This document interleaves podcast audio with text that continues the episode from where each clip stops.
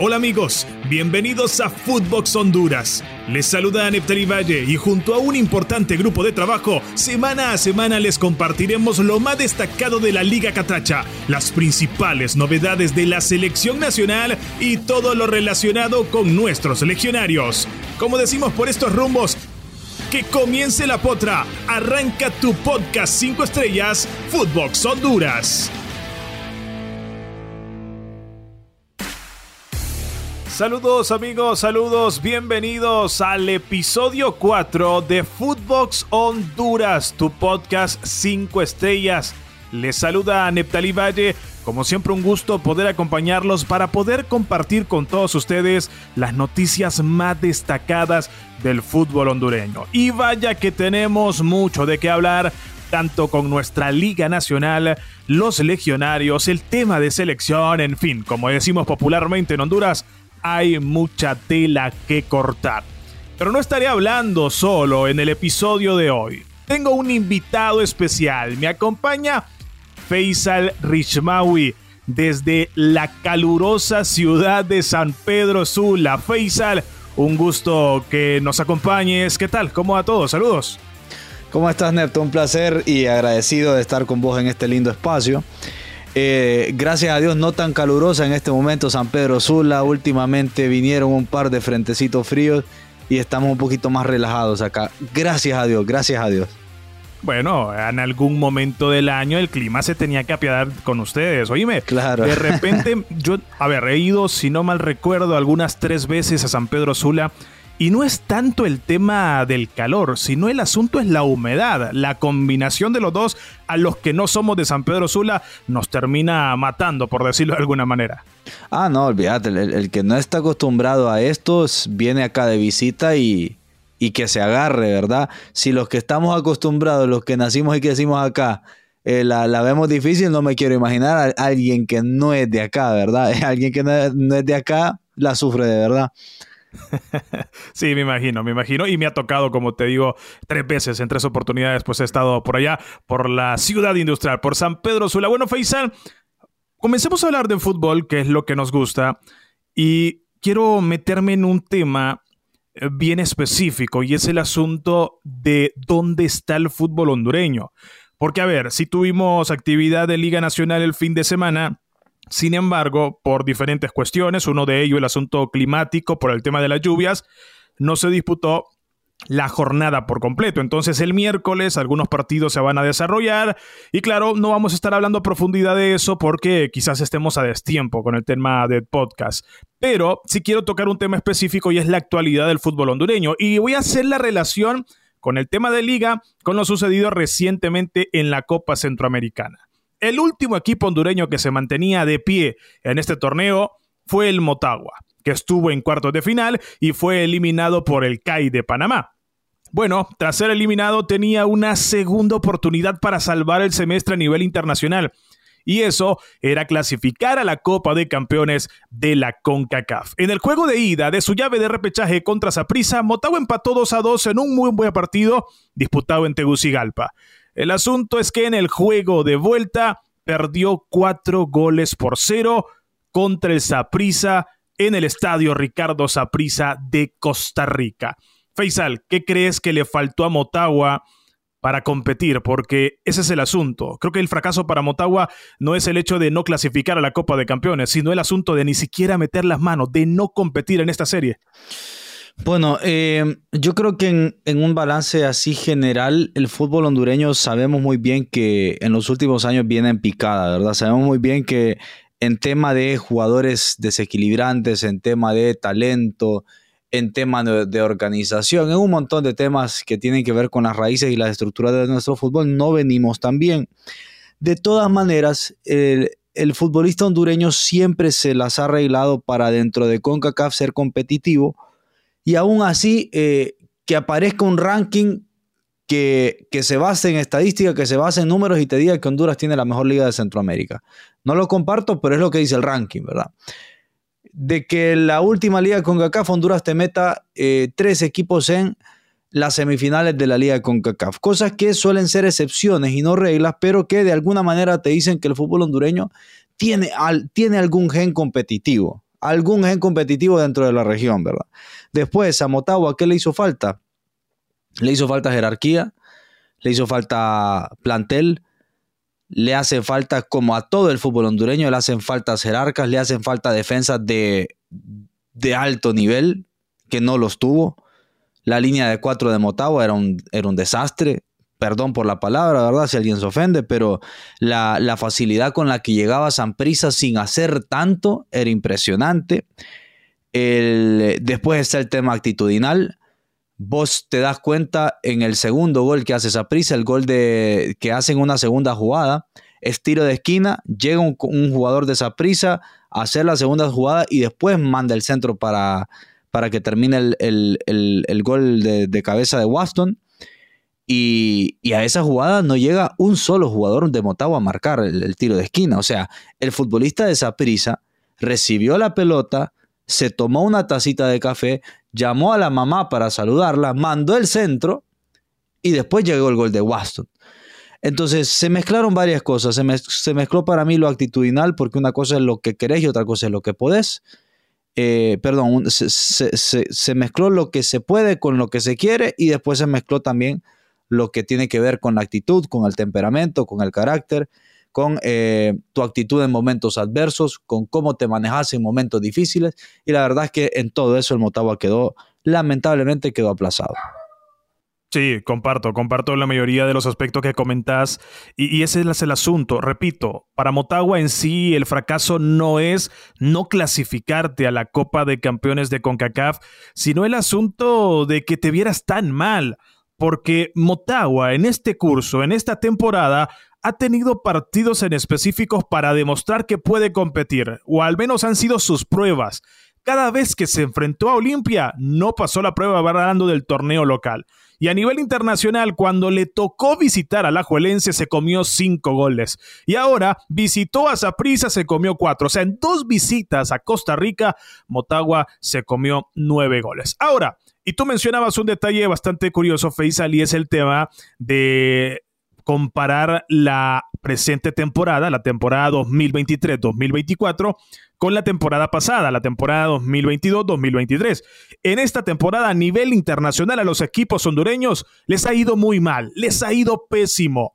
Ninguno se clasificó a semifinales, ninguno peleó directamente por el título de Copa Centroamericana y bueno, ninguno logró clasificarse a la Copa de Campeones de la CONCACAF.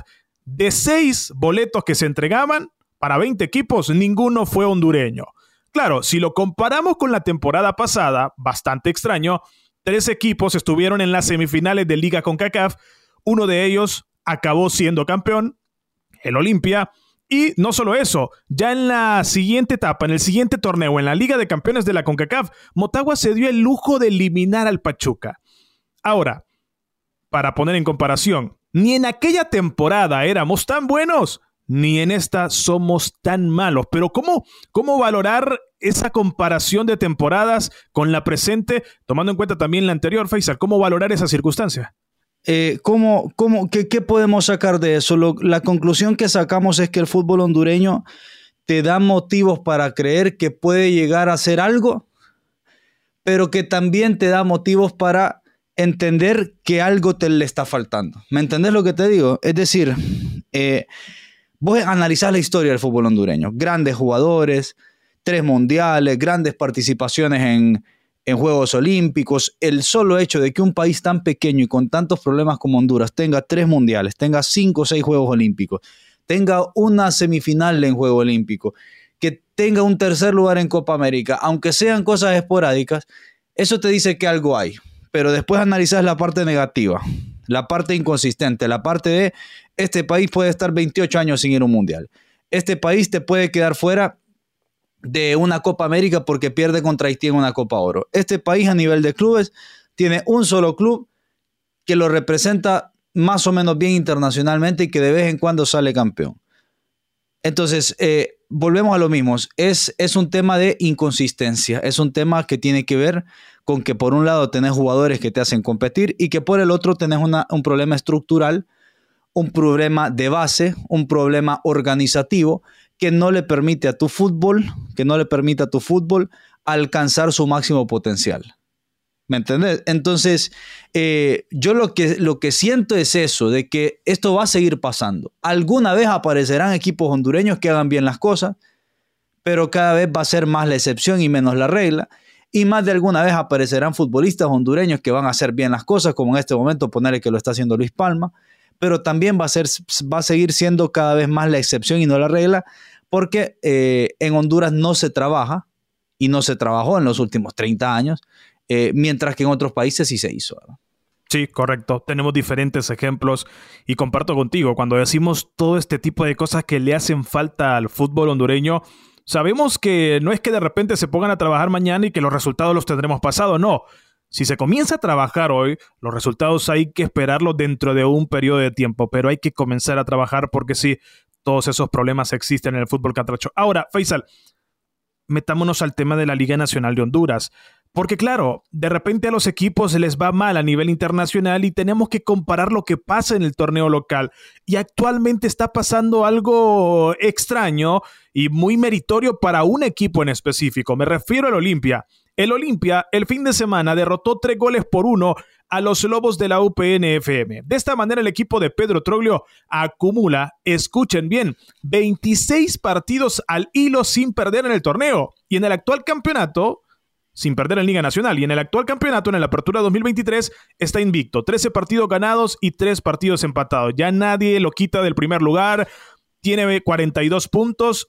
Le faltan dos partidos por delante y con dos puntos más que haga ya empatará el récord de más puntos en vueltas regulares de un torneo corto que tiene el mismo Olimpia de Pedro Troglio. Entonces, Faisal, ¿le hace daño al fútbol hondureño que un equipo esté tan alejado en comparación a los demás? Sí, le hace daño. No quiere decir que sea culpa de Olimpia la, la, mediocridad del resto, pero sí le hace daño tener un solamente un equipo que, que, que ponerle, que, que, le dé a sus jugadores la estructura que necesitan para desarrollarse, que le dé a sus jugadores el proyecto deportivo que necesita todo jugador de fútbol para mejorar, para alcanzar su potencial, que le brinde a los entrenadores la posibilidad de amalgamar un equipo y de hacerlo competitivo, que eso no se consigue de la noche a la mañana. Lamentablemente el Olimpia es el único equipo que le da eso a, la estructura de sus jugadores, de sus cuerpos técnicos, eh, de los muchachos que vienen de abajo, que cuando suben al primer equipo no tienen la presión de dar resultados inmediatos, sino que se los va llevando de a poco porque están los grandes que son los que llevan la responsabilidad.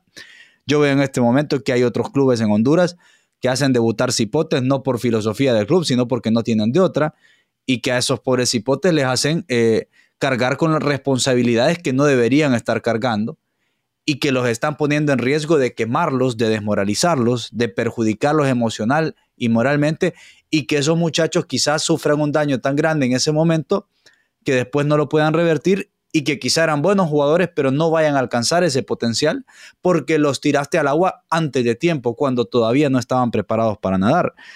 Para mí sí, sí le hace daño eh, al fútbol hondureño que solamente Olimpia tenga esa envergadura, esa organización, esa, esa capacidad económica. Sí le hace bastante daño. Al, final del día, eh, el aficionado olimpista celebra y tiene razón, obviamente, el olimpista estará feliz, pero en general el, el fútbol hondureño no, no se beneficia de esta situación. No. Comparto contigo, claro, coincidimos también que no es culpa de Olimpia, Olimpia lo suyo, Olimpia a fichar jugadores y también a darle minutos a sus jugadores jóvenes que en su momento estuvieron en la reserva y ahora están destacando en el primer equipo. Entonces, no es culpa de Olimpia, esa es la esencia de Olimpia, es el ADN de Olimpia de seguir compitiendo. Creo que en general también es un llamado muy fuerte de atención para los otros equipos, principalmente para los otros denominados grandes, que son los que tienen que complicarle la vida al Olimpia. Motagua, Real España, Maratón.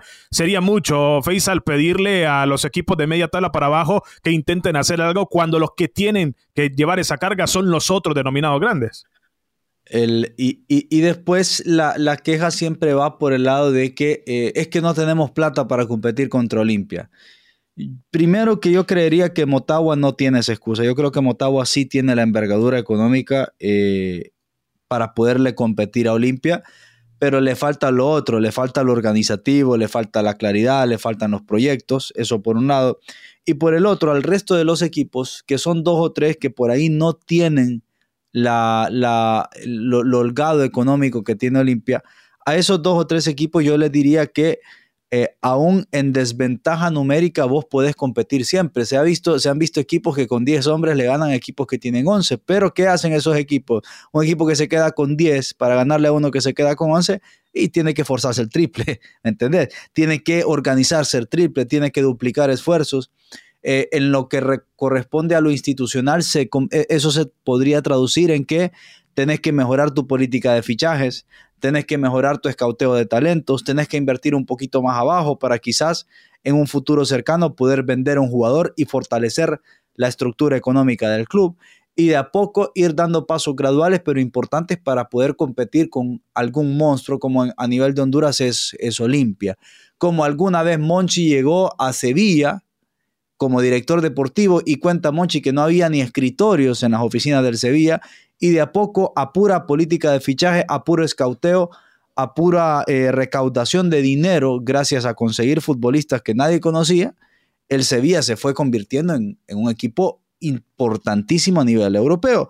Por ahí no se convirtió en el Real Madrid porque eso es difícil, pero yo sigo creyendo que aún eh, con eh, adversidades económicas, si vos haces las cosas bien, vos podés gradualmente competir. Pero no se hacen las cosas bien. Correcto. Y ya para cerrar este tema de Liga Nacional, Faisal, a ver, coincidimos con que sí, le hace daño que un equipo está tan separado de los demás. Pero ¿qué tal el formato? También le hace daño al fútbol hondureño el asunto de que un equipo que ha tenido una temporada tan irregular como el Real España aún pueda clasificarse de panzazo y aún así poder ser campeón. Bueno, eh, esas son las cosas que no quieren arreglar porque en el fútbol hondureño esta es la lamentable, nuestra lamentable realidad.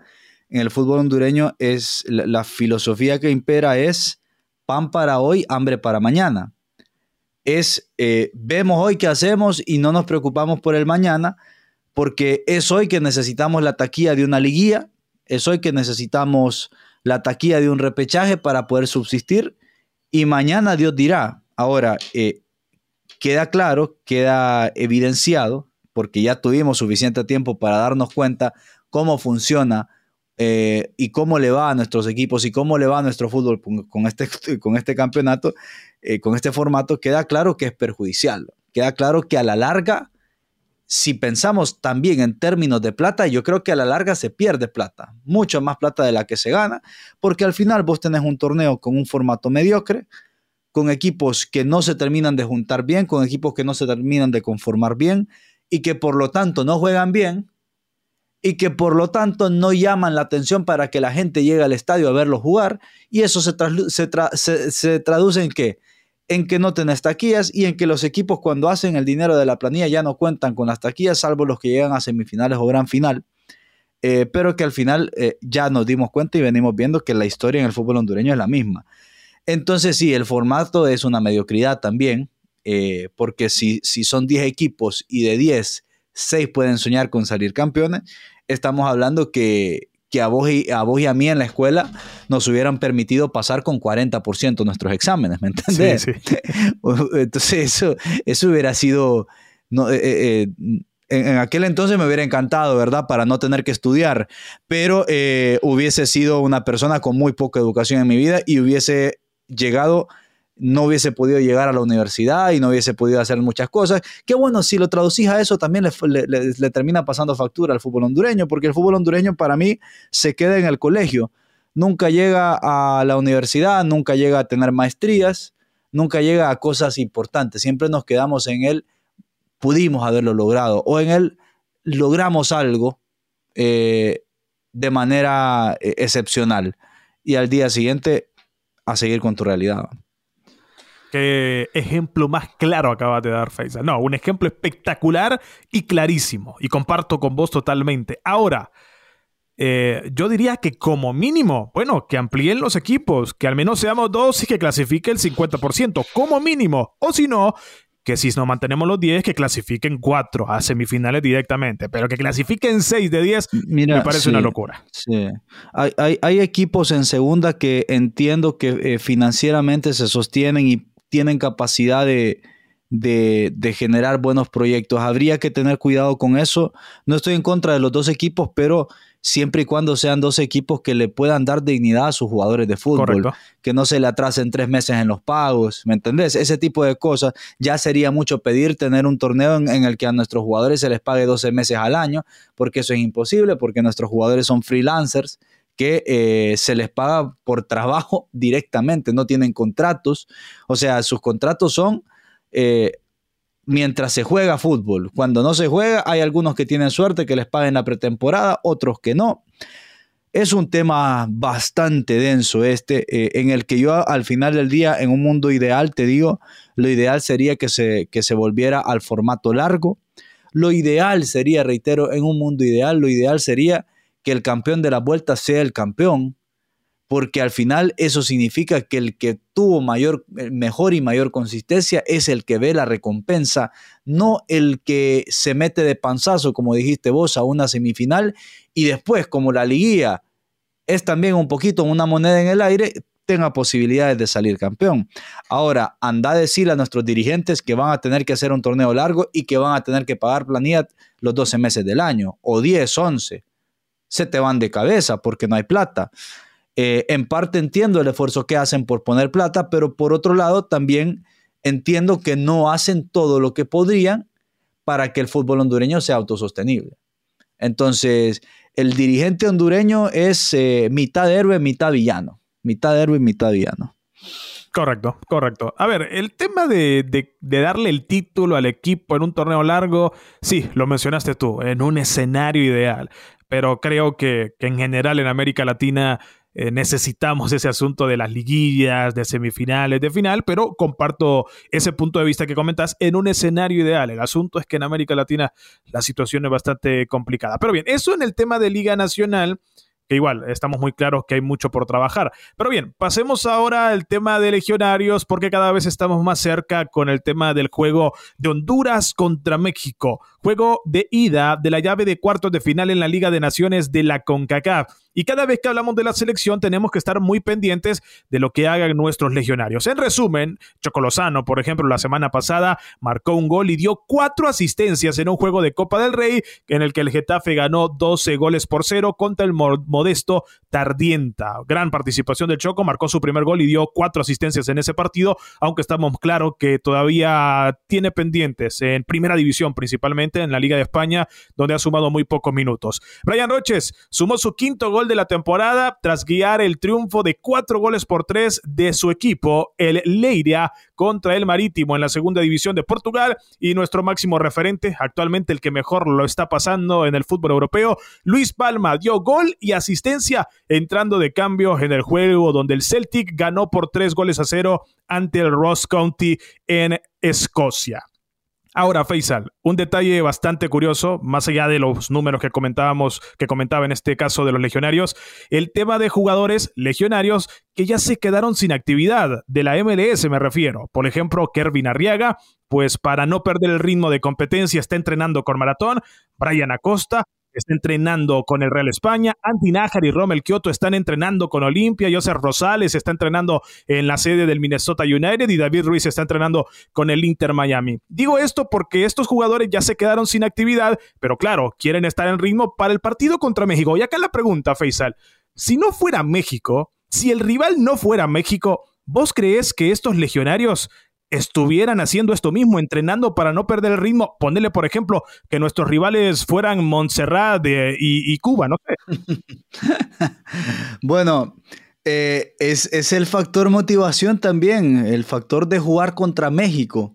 Porque a mí también me sorprendió ver estos esfuerzos que están haciendo. Me, agradó, ojo, me agradó, me, alegra ver ese compromiso por parte de nuestros jugadores. Eh, que no siempre se mira, que no siempre se mira que claramente tiene que ver con la envergadura del rival, que claramente tiene que ver porque todo mundo quiere lucirse contra México, que todo mundo le quiere hacer un buen partido a México, que todo mundo sabe, especialmente los que no tienen equipo, saben muy bien que un partido contra México te puede conseguir club. Eh, son un montón de temas que influyen, que, que claramente es, eh, tiene que ver, reitero, con la motivación de, que, representa jugar contra, contra México. Contestando tu pregunta, si fuera contra Montserrat que jugáramos, no, yo creo que si fuera contra Montserrat, nuestros jugadores estarían muy tranquilos en su casa.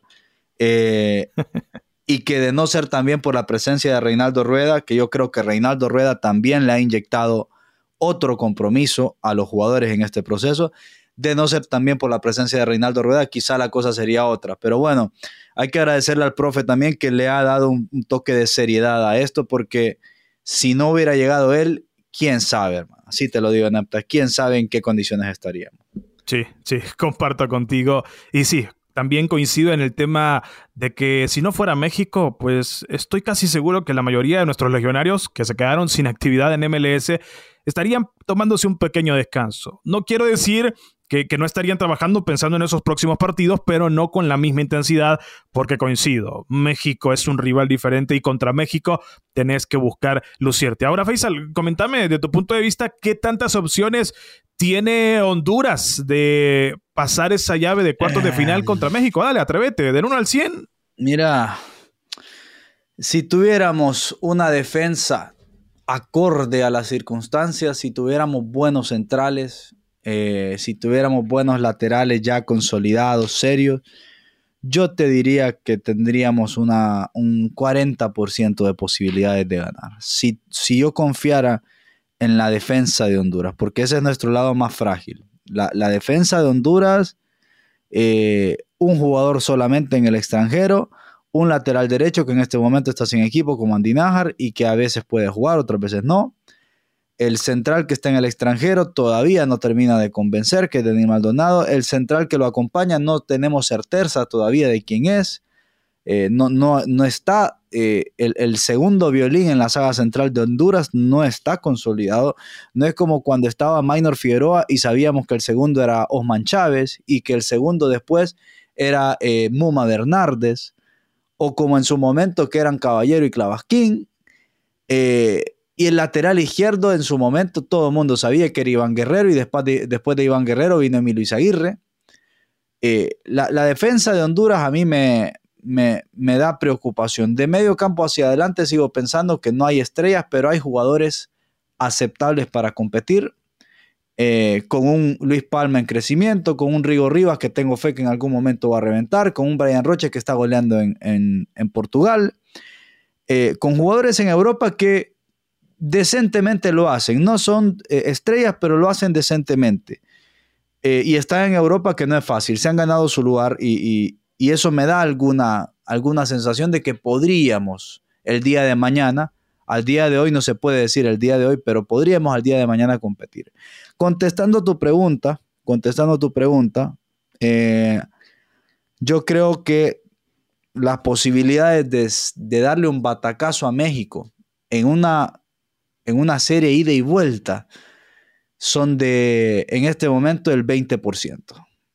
Eh, todo lo demás está muy decantado para México y serán los jugadores hondureños los que ojalá nos demuestren estar equivocados y nos puedan venir a decir, miren, ve, golpe sobre la mesa, pueden empezar a confiar en nosotros. Ahí te voy a decir, porque si, si superas una prueba como esta es porque estás para cosas importantes. Ahí te voy a decir, ok, muchachos, empiezo a confiar en ustedes. Mientras ellos no se ganen la confianza en escenarios importantes, porque la última vez que jugamos contra una México que no venía tan bien, nos comimos cuatro, eh, mientras que no sean ellos los que den el, golpe final, eh, yo voy a seguir eh, en términos realistas y para algunos pesimistas, pero para mí las posibilidades de ganarle a México son pocas, muy pocas. Correcto. Y ojo, es que hablamos de la serie en general y la serie se ve muy decantada a favor de México. Y claro, si Honduras quiere tener posibilidades, es jugando como local. Es el 17 de noviembre jugando en el Estadio Nacional Chelatucles, donde debe pegar primero, debe intentar ganar. Si no gana ese partido, olvídense. Vayamos pensando en el tema del repechaje, que creo que en el repechaje eh, Faisal, aquí la exigencia crece. Aquí no es el tema de ver favoritismo, no, no, no.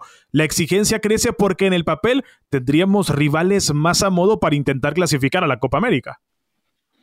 Bueno, ojalá que el repechaje sea contra Trinidad Tobago. Todavía no sé cómo está eso de, los cruces en caso de perder contra México, pero estoy calculando que Estados Unidos le va a ganar a Trinidad Tobago. Supongamos que México le va a ganar a Honduras. Está más parejito el repechaje contra Costa Rica, entre Costa Rica y Panamá, pero supongamos que lo gane Panamá. ¿Y cuál era el otro? Ayúdame, Nepta. Eh, Canadá, Jamaica. Eh, Canadá, Jamaica y supongamos que va a ganar Canadá. Eso te dejaría un rival que para mí es más accesible que el resto, que es Trinidad Tobago. Eh, y después agarrate, porque un repechaje contra Costa Rica y Jamaica tampoco es, eh, eh, tampoco es comida, tampoco es pan comido, está al alcance, está al alcance. No, al alcance sí. Ahora, al alcance para nosotros y también al alcance para ellos, ¿verdad? Cierto, o sea, e, Es, es, un 50-50. Si fuera Costa Rica o Jamaica, es un 50-50 y ojo, si es Jamaica, te doy 60-40 para Jamaica, aunque a mis compatriotas se nos puedan enojar. Jamaica tiene jugadores diferenciales en lo individual. Por ahí no tiene un equipo, como nosotros tampoco lo tenemos. Jamaica tiene jugadores diferenciales eh, en mejores niveles que los nuestros. Ahora sí, sí es accesible. Y contra Trinidad Tobago yo me atrevería a decir que seríamos favoritos. En un repechaje contra Trinidad sí seríamos favoritos, porque para mí Trinidad tiene una selección floja que tuvo bastante suerte en, haber llegado hasta acá. Eh, el asunto es cómo, si vas a perder contra México, es cómo vas a perder contra México. ¿Vas a llegar fortalecido eh, de autoestima al repechaje o vas a llegar habiéndote México ensartado una oleada? Esa es la pregunta. Si yo veo una selección que se la puso dura a México, bueno, yo te digo, bien, así quería llegar al repechaje. Si llegamos goleados al repechaje, eh, ahí te digo porque no solamente es eso, sino que es la, autoconfianza que van a tener los jugadores, que va a ser muy poca. Ahí yo te digo que las posibilidades también se van a disminuir. Ojalá que, podamos competirle bien a México. Esa es la, ese es el, camino para mí. Eh, que una serie contra México que te fortalezca desde lo anímico y que te fortalezca también el ánimo de la gente ahí podemos estar hablando. Perfecto, Faisal. Obviamente en los próximos episodios de Footbox Honduras seguiremos hablando de esta serie de cuartos de final entre Honduras y México. Faisal, ya nos estamos quedando sin tiempo, pero no podemos cerrar el podcast sin conocer un poco de tu vida. Platicanos, por ejemplo, porque sí me llama la atención el tema de tu nombre, Faisal Rishmawi. Me puse a investigar ahí en internet y veo que de origen palestino. ¿Cómo fue llevar ese nombre, por ejemplo, en la escuela acá en Honduras? Me imagino que un poco complicado. Em, bueno, yo soy descendiente de, por vía paterna, descendiente de palestinos. Mi abuelo mi bisabuelo, perdón, fue una persona que emigró de allá para acá. Ya lo que es mi abuelo y mi papá sí nacieron también acá. Eh, y obviamente yo nazco acá. Mi, mi, papá se casa con una hondureña. Así que por eso te digo, soy, si fuera, si hablamos de sangre, soy mitad palestino, mitad hondureño. Pero obviamente yo me considero 100% hondureño porque aquí nací y aquí me crié.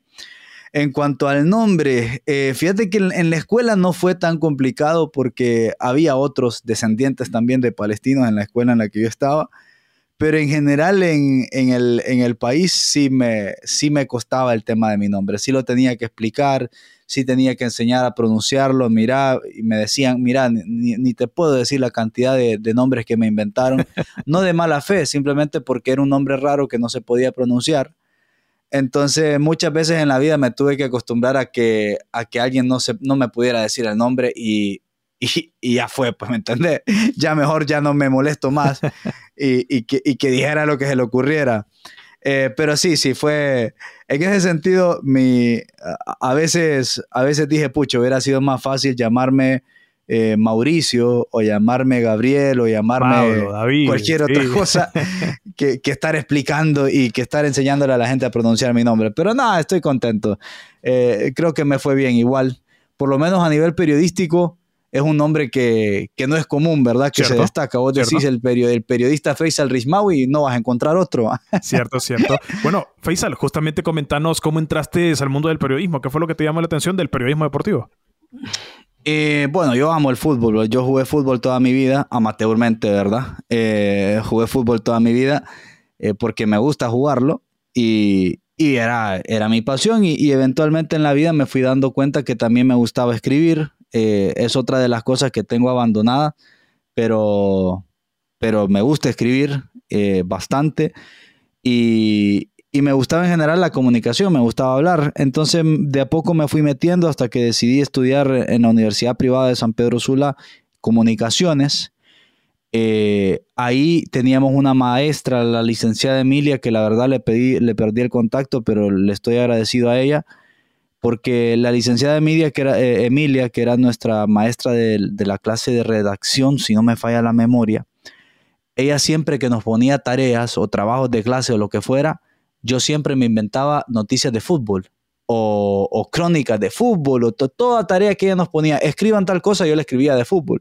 Pues a la Lique Emilia yo la tenía loca porque todo era fútbol, fútbol, fútbol, fútbol. La tenía tan loca que un día eh, se abrió una vacante en Campus Televisión que si no, si, si mal no sabes, está, eh, es parte, de la televisora, de, es parte de lo que es el, la universidad. Ah, se abrió una vacante en deportes en Campus Televisión y la licenciada me recomendó con Selvin López Anariba, que en ese momento era el conductor del, encargado de deportes y conductor del programa Sport Club. Y en 2014, con el Mundial de, Brasil encima, hice mi debut en, eh, en medios de comunicación en televisión, en lo que fue Campus Televisión. En 2014 fue esto. reitero, gracias a la recomendación de la licenciada Emilia y obviamente a que hice casting y quedé, gracias a Dios, y, y porque me escogió mi antiguo jefe, mi primer jefe, que fue Selvin López, y ahí me fui. Después estuve dos y años. después todo es historia, como decía. Y, no, y, después me fui a estudiar a Argentina, le puse una pausa a la, a, la, comunicación, me fui a estudiar a Buenos Aires, allá me gradué de periodismo deportivo y, y trabajé dos años después en una sala de redacción impresionante allá y ahora estoy acá. Y, Faisal, dentro del mundo del periodismo deportivo, ¿qué es lo más curioso que te ha tocado vivir? De repente, esas anécdotas que generalmente no se cuentan, a ver si te atreves a tirar alguna. Eh, no, sé si es que mira, hay cosas que vos sabes, vos sabes, Nepta, que en esto del periodismo, vos estás también en esto, a veces te enteras de cosas que si las decís vas preso, hermano. O que, cierto, cierto o, que son verdades, que, ah, son, que son cosas que, vos las tomás como verdades, pero vos, decís cosas light. Tírate una suave, una anécdota suave, una anécdota suave. Eh, mira, una, una, anécdota suave. Eh, el, el, asistente técnico de un equipo de fútbol que era, un, que, que era una leyenda del club, un jugador muy importante de, este club que le vamos a llamar el Cuervo FC, no vamos a decir el nombre. dale, eh, dale yo fui, yo fui al entrenamiento de Cuervos FC, te estoy dando un ejemplo, y, a este asistente técnico que supuestamente tenía que ser un ejemplo, un tipo de ascendencia para con los jugadores, etcétera, etcétera. En la previa de un entrenamiento lo vi comiendo semitas y tomando Coca-Cola con eh, dos o tres futbolistas. una, una, una, que se me viene aquí a la mente, porque en Honduras siempre hablamos de la alimentación del jugador, ¿me entendés? Del profesionalismo que debe tener. Entonces eso me causó muchísima curiosidad. Eh, entre otras, entre otras historias que te cuentan, no sé qué, qué otra curiosidad que se me pudiera, eh, que se me pudiera ocurrir. Eh, tuve la, posibilidad de, interactuar con gente importante en el medio, tanto de Honduras como fuera de Honduras he tenido, no sé si curiosidad, pero el privilegio de poder conocer a gente como el pibe Valderrama, eh, a, personajes como Kike Wolf, como Sergio Boicochea, em, a, ¿qué te digo? A, bueno, a, Messi lo tuve, lo tuve de frente. A Messi lo tuve. Y no te dijo, no te dijo, anda para allá, bobo, no te dijo. Anda para allá, bobo. No me dijo nada, pero lo tuve dos veces frente a Messi y te digo, me comporté. Bien, bien. Porque hay una parte tuya que quiere saludarlo, y le, pero hay otra parte que vos decís, no, espérate, sos periodista, controlate, no sos aficionado, sos periodista. Pero a, Messi lo tuve de frente dos veces. Eh, una fue en el aeropuerto que me lo encontré de casualidad eh, aunque en el aeropuerto jamás hubiera podido acceder porque se mueve con guardaespaldas. Entonces, si me hubieran mínimamente acercado a él, me hubiera, eh, me hubiera ido de ahí con una nariz quebrada o con un diente menos. tacleado, de eso no tengas duda. Eh, como mínimo. pero hubo otra que ya fue en la bombonera, en una cobertura de selección argentina, que ahí sí lo tuve de, de cerca. Obviamente él es asediado, no es como que me tomé un café con él, ¿verdad? Pero, pero sí, si tuve esas, esas oportunidades, no sé, otro día te cuento. pero, pero está bien, está bien. Obviamente, como tú mencionabas, como tú mencionabas, Faisal, obviamente hay historias que no se pueden contar.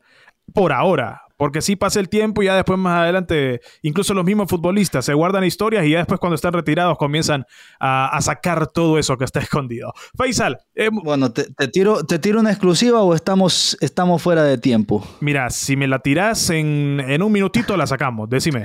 Hubo un jugador, y aquí te voy a hablar con nombres, no del jugador, pero hubo un futbolista importantísimo de la selección que me dijo que si Jorge Luis Pinto hubiese cedido un poquito más, me lo, costó, me lo contó en, una conversación muy privada.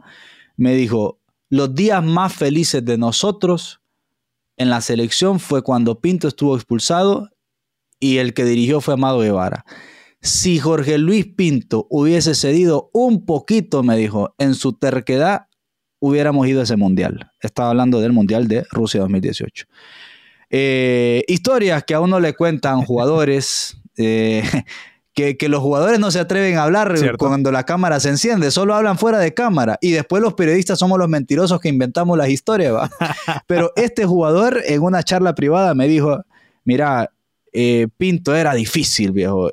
Si él cedía un poquito en sus posturas, a ese mundial íbamos. O sea, este jugador me dijo básicamente, la culpa de que no estuviéramos en Rusia fue del colombiano Jorge Luis y, Pinto. Y aún así, sin que se diera Pinto, estuvimos a nada de ir, estuvimos a nada de ir, de poder clasificar. porque, porque en esa eliminatoria hubo varias selecciones que andaban mal, solo era de, tomar un, por, un poquito de buenas decisiones, pero eh, el profe Pinto era cosa seria, el profe Pinto era cosa seria. Bueno, Faisal, lamentablemente nos hemos quedado sin tiempo. Espero que no sea la última vez, porque la verdad estuvo buena la plática. Quizá más adelante volvamos a tener contacto aquí en Footbox Honduras. Agradecido contigo y nada, desearte éxitos en todo lo que viene.